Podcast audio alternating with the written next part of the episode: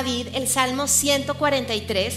Quiero que a medida que lo podamos estudiar, podamos imaginarnos y tratar de interpretar qué es lo que David estaba sintiendo cuando lo escribió y ya más adelante eh, vamos a ver hacia dónde nos quiere llevar Dios con la palabra de hoy. Dice, Jehová, oye mi oración, escucha mis ruegos, respóndeme por tu verdad, por tu justicia. No entres en juicio con tu siervo, porque no se justificará delante de ti ningún ser humano. El enemigo ha perseguido mi alma, ha postrado en tierra mi vida, me ha hecho habitar en tinieblas como los que han muerto. Mi espíritu se angustió dentro de mí, está desolado mi corazón. Me acordé de los días antiguos, meditaba en todas tus obras, reflexionaba en las obras de tus manos. Extendí mis manos hacia ti, mi alma te anhela como la tierra sedienta. Respóndeme pronto, Jehová, porque desmaya mi espíritu. No escondas de mí tu rostro, no venga yo a ser semejante a los que descienden a la sepultura. Hazme oír por la mañana tu misericordia, porque en ti he confiado.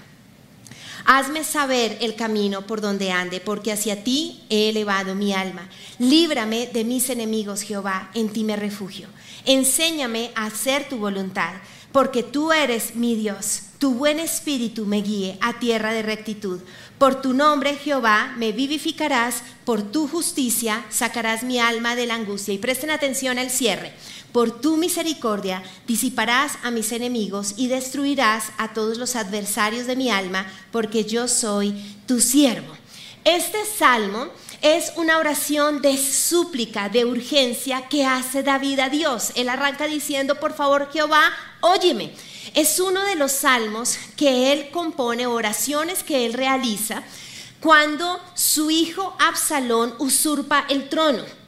Hay varias oraciones que él hace en esa temporada de su vida. Su hijo eh, le hace como ese golpe de estado, por decirlo así, y no solo es un tema de su hijo, sino que del equipo cercano de Absalón, algunos se van con él, también del ejército y el pueblo también, muchas, muchas personas del pueblo habían estado, digamos, tomando distancia de él como rey y se estaban también, estaban apoyando a Absalón. Entonces es una batalla donde no solo como rey él está sufriendo, ahí está amenazado de muerte, está siendo perseguido, sino que también ese corazón de papá está, está siendo confrontado. No hay un dolor no solo de su rol como rey, sino de, de padre. Hay un dolor muy personal y él hace esta oración diciendo, ten misericordia de mí. Y quiero resaltar algunas cosas generales del Salmo para llegar al punto donde nos vamos a concentrar juntos. Lo primero es que él acude a esa misericordia de Dios y nos saca su hoja de vida. No sé si a ustedes les pasa que cuando están pasando por un tiempo de estrés, de crisis, un desierto, una prueba muy difícil y, y se alargan el tiempo, como que uno se le alborota sacarle la hoja de vida a Dios, ¿sí? Como que uno acude a decir, ay, pero mira que yo, yo voy a la iglesia aún con aguaceros, ¿sí? mira que yo de verdad diezmo, ay, mira que yo no falto ni a una oración de la mañana, ¿no? Yo he tenido esas luchas con Dios como, mira, yo te conozco desde los nueve años, te, empecé a ser profe de niños desde los once, ay, llegué virgen al matrimonio, o sea, yo le saco todo, ¿no? Y Dios me mira como, ¿y para qué me sirve eso? David no hace lo que nosotros a veces hacemos. David ya sabe que es por la misericordia de Dios. Y por eso en los primeros versículos del Salmo él dice, ningún hombre se puede justificar delante de ti. O sea, David dice, ni siquiera te digo, ay mira, es que yo, yo cuidaba las ovejas y maté a osos y leones, es que yo fui el de Goliat, es que yo mil veces vencí a los filisteos. No, él dice, mira, yo ni siquiera te muestro mi hoja de vida, porque no hay nada que un ser humano pueda justificar delante de ti. Y en varios momentos dice, es tu justicia, es tu gracia, es tu misericordia. Por favor, óyeme, porque se trata es de ti. En mí, si por mí fuera, definitivamente ni siquiera haría esta oración. Él acude a esa gracia inmerecida de Dios, a esa misericordia también abre su corazón. ¿sí? Él es muy claro y dice, hay un enemigo que está persiguiendo mi vida, hay un enemigo que está llevando mi alma a la muerte. Hay angustia porque hay algo que no es justo. ¿sí? Hay una opresión de, del cual estoy viviendo y necesito ayuda porque mi alma está angustiada. Después eh, describe algo que me encanta y dice, yo extiendo mi mano a ti, Dios, eh, porque tengo una sed, yo necesito que me ayudes. Y cuando en los salmos encontramos esas expresiones de, de sed, habla es un símbolo, habla de esa necesidad profunda que tú y yo tenemos y que solo Dios puede saciar. O sea, realmente es un estado de vida o muerte interior, ¿sí? Cuando Él está diciendo lo de la sed, dice, yo necesito conocerte más a ti y pedirte que tú hagas algo en mi vida. Es una, es un hambre, es una necesidad profunda y dice, por eso extiendo mis manos. Y a veces cuando estamos cantando no dimensionamos el significado de lo que hacemos cuando alzamos las manos. No solo a veces exaltamos, no solo a veces decimos aquí estoy, a veces es necesito agua, estoy sediento, ¿sí? Estoy en un momento donde mi alma está angustiada y te necesito a ti. De eso, de eso también el Salmo 42 lo dice, dice, como siervo que brama por las corrientes de agua, así mi alma clama por ti, oh Dios. Él sigue abriendo su corazón, él dice, estoy triste, muestra misericordia, dame una buena noticia. Hay un versículo que me encanta que dice, hazme oír en la mañana de tu misericordia. Sí, esa es una oración que he estado haciendo hace un tiempo de que en la mañana yo sepa que tu misericordia me va a dar una buena noticia. Y todo eso es lo que David, fíjense todo lo que él, desmenuza de lo que le está pasando en su, en su interior. Él todo lo expone delante de Dios vuelve a declarar, hazme justicia, dice, por tu justicia, por tu nombre y por tu misericordia, defiéndeme, ayúdame, toma el control de esta situación y llegamos al punto central. Dice, y por tu misericordia necesito que me libres de mis adversarios, de mis enemigos. Pero después dice, mm, de hecho, les voy a leer textual, dice, disiparás a mis enemigos, pero después dice, y destruirás a los adversarios de mi alma. El título de este fin de semana de la predicación es Adversarios de mi alma. Porque algo que Dios empezó a hablar a mi vida con esta oración de David, que tal vez es la oración que tú necesites hacer en esta temporada por lo que estás viviendo, es que David logra hacer una diferenciación. Él logra decirle a Dios, tengo dos frentes de ataque que en este momento están viniendo en contra mía. Por un lado es clarísimo una situación externa a nosotros, o en este caso a David, ¿por qué? Lo que les digo, es Absalón, ¿sí? Es Absalón, hay una parte del pueblo que ya no quiere David, hay una parte de, su, de los, los, digamos que de su equipo central que también se van con Absalón, del ejército, y hay una amenaza de muerte, no solo es salgo corriendo del palacio, sino que realmente me están persiguiendo y corre peligro mi vida. Entonces, hay momentos donde tú y yo estamos con una amenaza externa donde es tan grande que, solo Dios nos puede ayudar. ¿sí? No sé si le pasa. Hay, hay situaciones difíciles que uno dice, bueno, Dios me ayuda, pero como que yo tengo plan B, plan C, sí, uno tiene. Pero hay situaciones donde uno dice, no hay nada. O sea, literalmente solo Dios me puede salvar. Y esta es una donde David dice eso, o sea, no hay nada. ¿sí? O sea, me, estoy huyendo, estoy escapando, el, enemigo es real. Pero coloca una coma en el salmo dice, mm, pero yo necesito que me ayudes con la segunda fuente de ataque. Y ya no es un enemigo externo, sino son los adversarios internos, mis adversarios del alma. Hay algo internamente que yo necesito resolver, porque de nada me sirve si solo me dedico a lo externo. Yo estoy batallando, Dios, con algo interno y necesito que me liberes. Y, hoy vamos a hablar de dos adversarios del alma, porque necesitamos, claro, hacer guerra espiritual, trabajar con lo externo, pero ¿de qué sirve solucionar lo externo si en nuestra alma los adversarios ganan terreno? La, victoria no sería para nada completa. Y en nuestra alma se encuentran tres cosas. Se encuentra lo que pensamos, lo que sentimos y la manera como tomamos decisiones. Nuestra voluntad también está en nuestra alma. Y Dios quiere reinar en esas tres áreas de nuestra vida, de nuestra alma. Por ejemplo, en la Biblia dice que frente a nuestra manera de pensar, Filipenses 4:7 dice, la paz de Dios que sobrepasa todo entendimiento, guarde sus corazones y sus pensamientos en Cristo Jesús. Es decir, Dios dice, en medio de, lo que la batalla mental, yo puedo darte paz. Pero no solo dice eso. En otro texto, en eh, Gálatas 5:22 dice, si tú tienes problemas con tus emociones, la evidencia de que mi espíritu mora en ti es que hay un fruto donde hay gozo, donde hay paz. Es decir, si en nuestras emociones están así como loquitas, donde la crisis, esos enemigos nos están afectando, la presencia de su espíritu nos puede ayudar en medio del estrés, en medio de las lágrimas, de la angustia, como David, poder darnos un poco de equilibrio. Dice, el fruto del espíritu es amor, gozo, paciencia, paz, benignidad, bondad, fe, mansedumbre y templanza. Ahora, fíjense que ya vemos un texto donde Dios dice, yo voy a reinar en lo que piensas, yo quiero reinar en lo que sientes. Frente a nuestra voluntad, que es lo tercero que está en nuestra alma, hay algo particular y es que Dios no puede obligarnos a que tomemos decisiones de acuerdo a su palabra, porque nuestra voluntad, Él, él depositó, nos creó con libre albedrío. Entonces, Él es, tan lindo que dice, no eres un robot, yo no te puedo obligar a que hagas lo que yo quisiera, pero yo te invito a que te dejes guiar.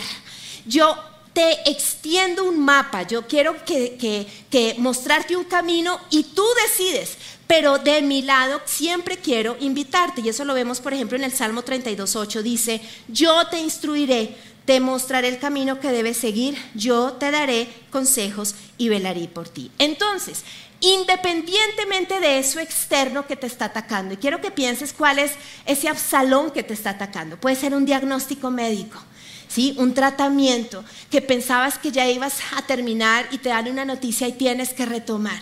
Una situación económica, ¿sí? una quiebra, has perdido algo o vas a perder algo que te ha costado mucho trabajo tener. O, o una situación en tu familia o con tus hijos, en la crianza o en tu matrimonio. Es decir, Traten en este momento de identificar cuál es su Absalón y ese, enemigo externo. ¿Lo tienen ya en su mente? Listo. Entonces, independientemente a eso, ¿sí? Y que hay que orar por eso y todo, quiero que pienses que tarde o temprano eso se va a resolver. Pero el punto es cómo podemos resolver lo interno. Porque tarde o temprano eso que nos está estresando y angustiando tiene que tener un punto final. Pero la gran pregunta es, ¿y mi alma? Y esos enemigos internos, ¿qué hago con ellos? O sea, ¿qué puedo hacer? David tenía ese enemigo externo, pero por eso él hace la oración y dice, pero líbrame de mi batalla. Y el primer enemigo, adversario del cual les quiero hablar, de nuestra alma, se llama incredulidad. Mateo 7:7 dice, pedid y se os dará, buscad y hallaréis, llamad y se os abrirá, porque todo aquel que pide recibe y el que busca halla y al que llama se le abrirá. En otra versión de la Biblia dice, sigue pidiendo y recibirás lo que pides, sigue buscando y encontrarás, sigue llamando y la puerta se te abrirá, pues todo el que pide recibe, todo el que busca encuentra y todo el que llama se le abrirá. Jesús está con sus discípulos y usa esta comparación para decir, les voy a hablar de la oración. La oración es como cuando ustedes tocan una puerta. Cuando uno toca una puerta, pues la puerta se abre, ¿sí? Y pareciera muy fácil el ejemplo, ¿no? El que busca encuentra, sí, el que toca pues se le abre, es algo como muy, muy fácil de no solo de, de imaginar, sino como que uno dice, claro, cuando uno ora pasa esto, pero hace un tiempo escuché una frase que me ayudó a entender que para mí no estaba siendo tan fácil Mateo 7:7. La frase que escuché fue la siguiente y dice, no es tan fácil que tú vuelvas a tocar la puerta cuando la última vez que lo hiciste no se te abrió. Cuando yo escuché eso, iglesia, yo entendí una batalla que venía pasando días atrás. Porque venía o vengo en una temporada donde en ciertas áreas puedo tocar y es muy fácil que se abra la puerta, pero vengo en, tiempos donde en situaciones no es tan fácil y no se me ha abierto la puerta. Entonces cuando yo escuché eso, yo dije, mmm, qué interesante, ¿sí? Hay, hay algo que está en mi interior donde claro que oro, claro que toco, pero hay algo en mi alma que me está afectando y se llama incredulidad. Si tú has tocado la puerta y no se te ha abierto, es muy fácil que lleguen argumentos a tu mente como, pero ¿para qué vuelvo a insistir si la última vez no pasó nada? No, y además llegan argumentos a tus emociones. Acuérdense, lo segundo que está en nuestra alma. Entonces ya tú empiezas a sentirte frustrado, no es tan chévere tocar la puerta, de pronto hay tristeza, nostalgia, apatía y finalmente todo lo que tú y yo decidimos en nuestra voluntad pasó antes por una emoción y por un pensamiento. Entonces, si yo pensé, pero es que la última vez no me abrieron, y aparte de eso sentí, es que me siento como frustrado, adivina qué terminamos haciendo. Dejamos de orar. Y entonces de repente ya no oramos con la misma, no tocamos la puerta con la misma insistencia que antes. Ah, o empezamos a filtrar, para ciertas áreas vamos a la puerta, para otras áreas no. O ya no lo hacemos tan frecuentemente, o de repente tomamos distancia y empezamos toc toc, toc toc, pero yo no estoy tocando. Y si empieza a pasar con más frecuencia, te puedes alejar tanto que se te olvida que tienes una puerta que tocar. No sé si has batallado con ese tipo de momentos. Por eso David dice, lo que externamente me está atacando es muy difícil, pero yo te pido, Señor, que destruyas, disipes el enemigo de mi alma. Porque de qué sirve, como dice también la Biblia, ganar todo afuera si pierdo mi alma. ¿Sí? Este es un enemigo que nos está atacando. ¿Dónde empezó el problema mío con el toc toc? Por la muerte de papá. Porque papá estaba perfecto. ¿Sí? Papá llegó a la clínica a un tema súper normal y pues para, para mí fue súper normal como, ay, ya hemos estado en peores, o sea, esto es light, toc, toc, toc, toc. Y en cinco días se murió mi papá. Entonces fue como, toc, toc, o sea, ¿qué pasó? Y bueno, fue difícil, ya después les compartí a ustedes, salimos un poquito de ese dolor y dos personas que amo mucho empezaron a atravesar por una situación muy difícil. Y no sé si, si les ha pasado, pero hay personas que te dicen, ay, ora por mí, por tal cosa, y uno ora. Pero hay hay momentos donde uno ora y de repente uno no puede dejar de orar. O sea, como que Dios te pone realmente la carga de esa persona que te dijo, ora por mí. Entonces, Ah, fue algo sobrenatural, o sea, más allá de mi amor hacia ellos, yo me puse la camiseta. O sea, yo empecé a llevar la carga de ellos. Eh, sin ser mis discípulos, empezó a poner Dios algo en mi corazón. Eh, me levantaba en la madrugada, les empezaba a mandar versículos, audios por WhatsApp. O sea, yo estaba ahí en la jugada. No sé si ustedes han estado ahí llevando esa carga cuando alguien de verdad les dice, ayúdame a orar. Y de repente, pues pasaron varios días y terminaron en la clínica. Entonces yo dije, no, yo seguimos con tres camisetas puestas. Y yo estaba ahí intercediendo, y estaba ahí, y estaba ahí. Y finalmente, como al mes y medio de esta situación, después de tocar, ayunar, estar ahí, la puerta no se abrió como esperamos. Uf, y eso me golpeó. Porque había pasado más o menos al mes, mes y medio de la experiencia que había tenido con papá. Pocos días después recibimos una, noticia como familia muy difícil y claro, yo tenía que orar esa noche. Y no se imaginan la batalla que tuve al acercarme. Había un adversario de incredulidad. No sé qué ha pasado en tu vida en este tiempo, pero tal vez tú estás en un conflicto que hoy Dios quiere mostrarte ese adversario para que seas libre de eso que está pasando. A un papá le pasó, Marcos 9. De entre la multitud uno le respondió, maestro, te he traído a mi hijo. Tiene un espíritu que lo ha dejado mudo. Cada vez que se posesiona de él lo sacude. Entonces mi hijo echa espuma por la boca, rechina los dientes, se queda rígido. Les pedí a tus discípulos que expulsaran a ese espíritu, pero no pudieron. Jesús dijo, tráiganme al muchacho. Jesús le preguntó al padre, ¿desde cuándo le pasa esto a este chino? Y el padre le dice, desde que era niño.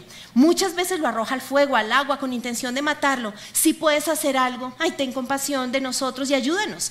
Y Jesús dice algo lindo, dice, ¿cómo que si puedes? Para quien cree todo es posible. este versículo no sé cuántas veces ustedes lo han oído como yo, pero esto es, o sea, uno lee esta vaina y uno dice, ah, sí, pero cuando tú tienes un problema acá, este versículo como que uno no se lo puede pasar. O sea, como que uno dice, el que cree todo lo es posible, pero como que es complicado.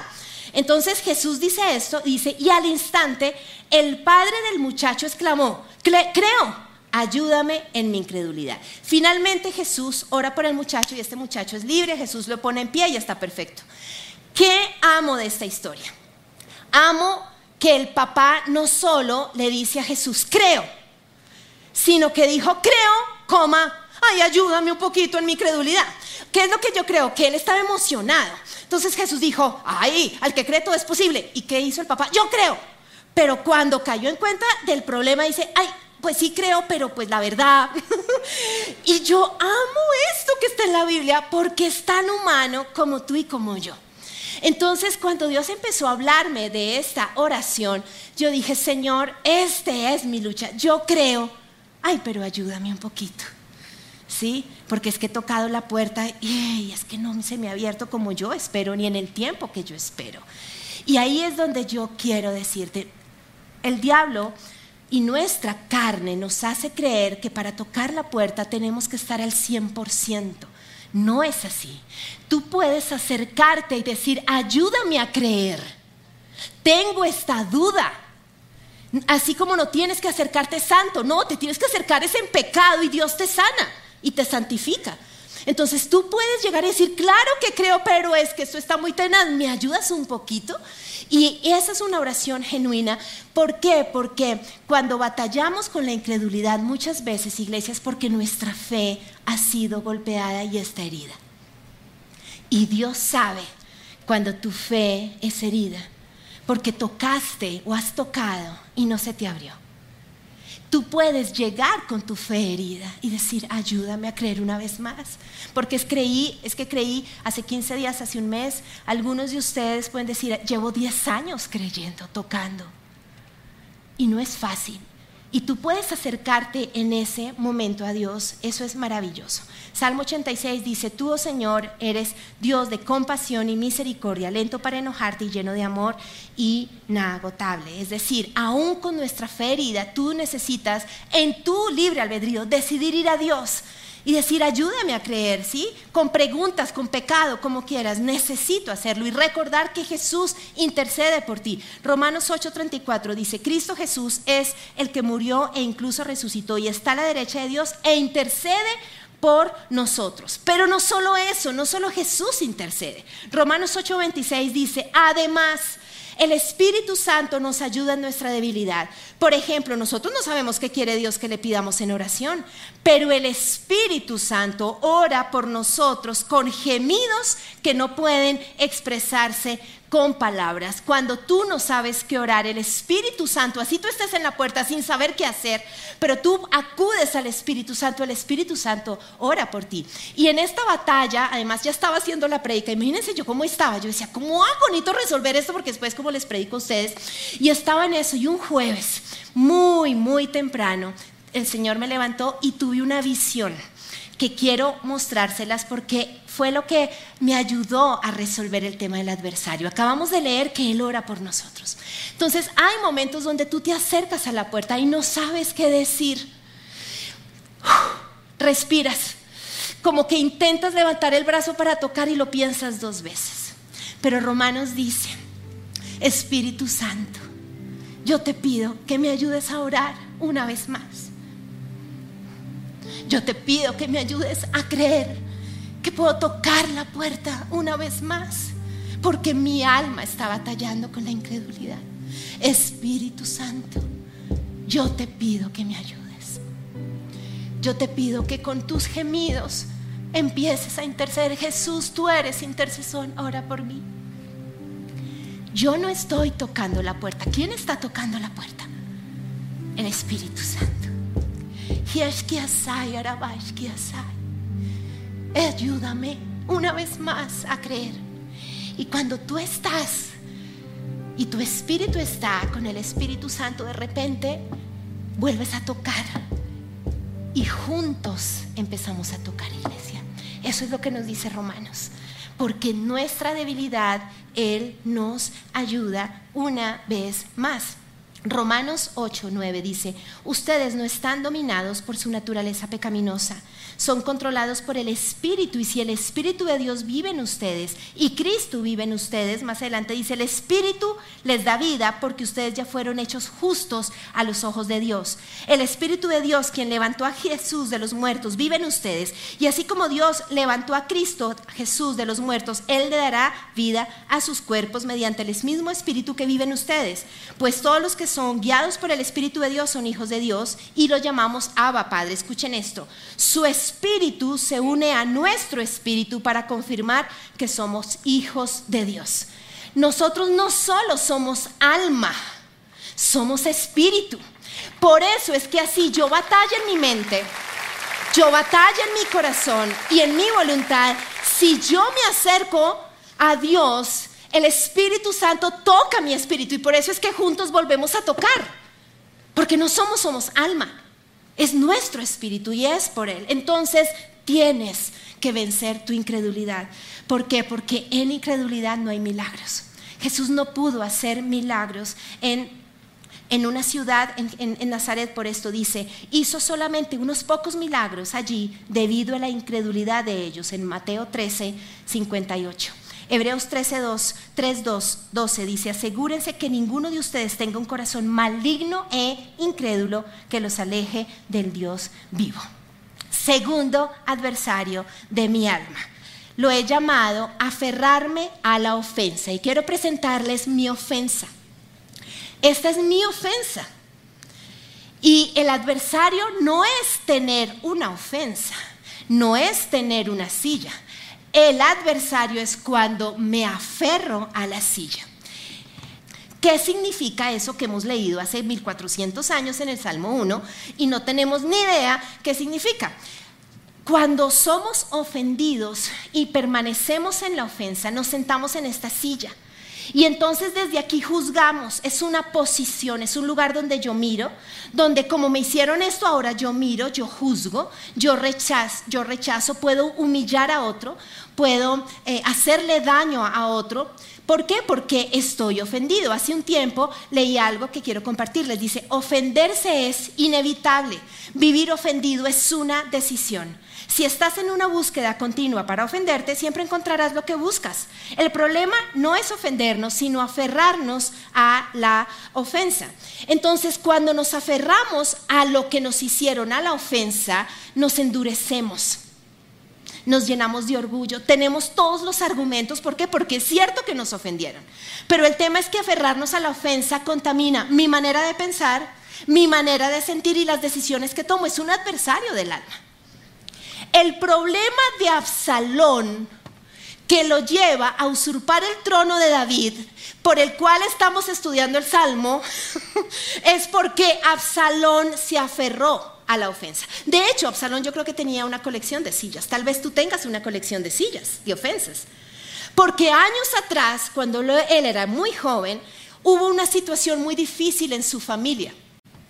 ¿Sí? Un hermano abusa de una hermana y David, que lo admiramos por una cantidad de cosas. David como ser humano cometió errores y falló como papá. Nunca enfrentó una situación delicada en su familia. Y Absalón se ofendió porque le dolió el dolor de su hermana.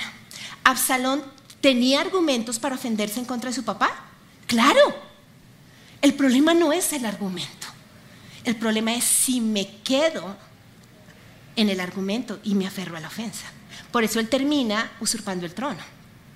Años después buscó hablar, después de que se va una temporada a vivir con su tío, vuelve al reino y quiere hablar con el rey. Dos años lo dejó David metido y no habló con él. Otra silla, más ofensa. Y termina usurpando el trono. Aferrarnos a la ofensa no solo daña nuestras relaciones con otros, sin duda alguna afecta nuestra manera de pensar, sentir, decidir y nuestra relación con Dios. Nos hace ciegos, nos hace solo señalar el, error del otro. Claro que te vas a ofender, yo me ofendo, pero el adversario gana terreno sí me aferro a esa ofensa. Efesios 4:32 dice, por el contrario, sean amables unos con otros, sean de buen corazón y perdónense unos a otros, tal como Dios los ha perdonado a ustedes por medio de Cristo. Hebreos 24, 16 dice, y por esto procuro tener siempre una conciencia sin ofensa ante Dios y ante los hombres. Proverbios 19, 11, las personas sensatas no pierden los estribos, se ganan los estribos, se ganan el respeto pasando por alto las ofensas. Mateo 6, 14, si ustedes perdonan a los otros sus ofensas, también su Padre Celestial los perdonará a ustedes. Si tú permaneces en tu ofensa, querida iglesia, no vas al toc toc, porque ya tienes una posición. Y eso es lo más difícil. ¿Sabías que tú puedes ir con tu ofensa a la puerta? Es más, puedes hacer esto. Y Dios lo entiende. Y puedes traer toda la colección de sillas y tumbar la puerta. Pero necesitas dejarlas acá, porque si te quedas en la silla, el encarnecedor, no vas a orar y, y dejas de tocar. Por eso, ¿de qué sirve que ganemos frente al enemigo que nos persigue?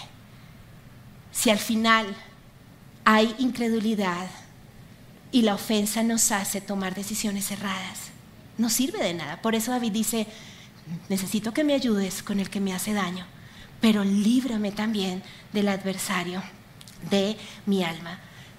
Soltar la ofensa es confiar que Dios vindicará, tu nombre, que Dios te hará justicia, que no necesitas tú estar detrás de ese argumento, sino confiar en que el Señor tiene cuidado de ti. Deuteronomio 32, 36 dice, el Señor hará justicia por su pueblo y tendrá compasión a sus siervos. Quiero que se pongan en pie y vamos a orar.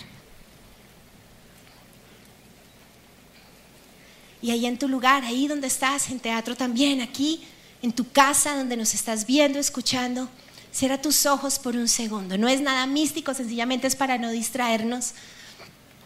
Y el Espíritu Santo, que no solo es intercesor, no solo ora por ti y te consuela, también revela la verdad. Y tal vez tú puedes pensar que no tienes problemas con sillas y mucho menos con el toc toc. Pero le vamos a preguntar al Espíritu Santo que escudriña el corazón. Y ahí con tus ojos cerrados vas a hacer esta oración, vas a decir Espíritu Santo, tú revelas la verdad, tú conoces lo más profundo, no solo de mi corazón, de mi alma. Yo hoy quiero pedirte que examines mi corazón y mi fe y que tú me muestres, Espíritu de Dios, qué pasa con estos dos adversarios. ¿Cómo estoy frente a la puerta? ¿Cómo estoy frente a la fe o la incredulidad?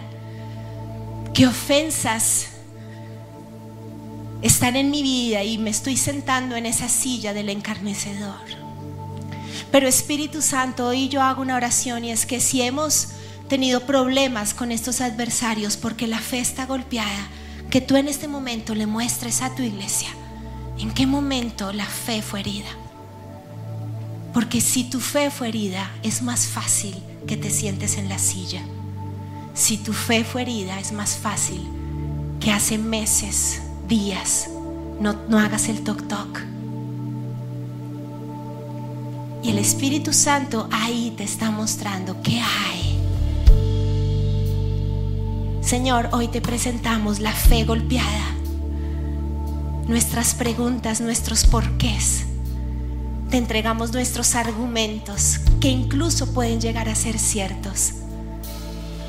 Pero hoy a ti, Padre, a ti en el nombre de Jesús, intercesor nuestro, y viniendo en nuestra debilidad, a ti, Espíritu Santo, te pedimos que ores y vas a decir, Señor, yo me despojo de la incredulidad y de la ofensa.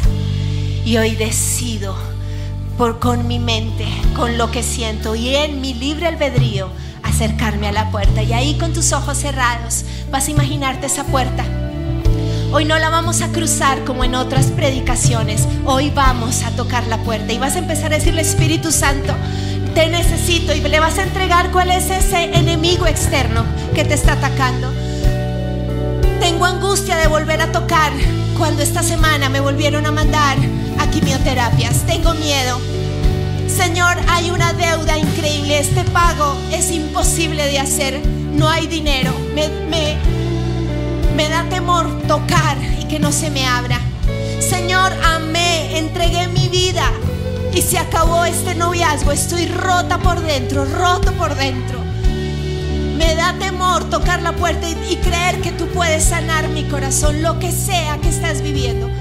Hoy vamos a hacer la oración que dice Romanos y es su espíritu el que toca nuestro espíritu y hace gemidos invisibles. Y te vas a acercar a esa puerta y vas a decir, Espíritu Santo, consolador, ora por mí, dame fe. Hoy vengo como ese papá diciendo, creo, pero ayúdame un poquito. Dame un poquito de fe, ayúdame en mi credulidad. En el y hoy decidimos tocar una vez más. Hoy yo vuelvo a la puerta. Hoy yo vuelvo a la puerta, Espíritu de Dios. Y si oras en lenguas, vas a orar en lenguas ahí. Y el Espíritu Santo empieza toc, toc, toc, toc, toc, toc. En el nombre de Jesús hoy nos acercamos, soltamos las ofensas y te decimos, líbranos de estos adversarios. Se va la ofensa, se va la venganza, se va esta rabia, resentimiento que arde en mis huesos aún, sale de mi vida.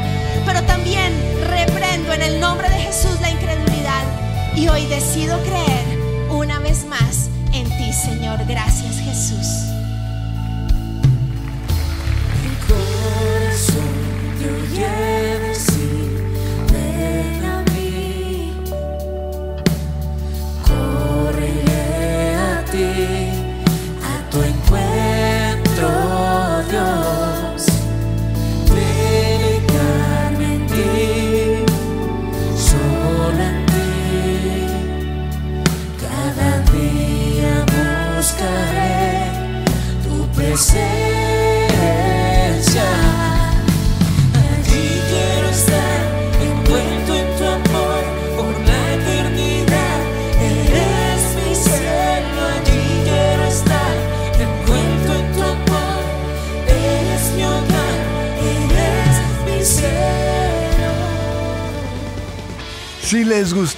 Este video, pueden suscribirse al canal de El lugar de su presencia en YouTube. De esa manera gozará de todos nuestros beneficios.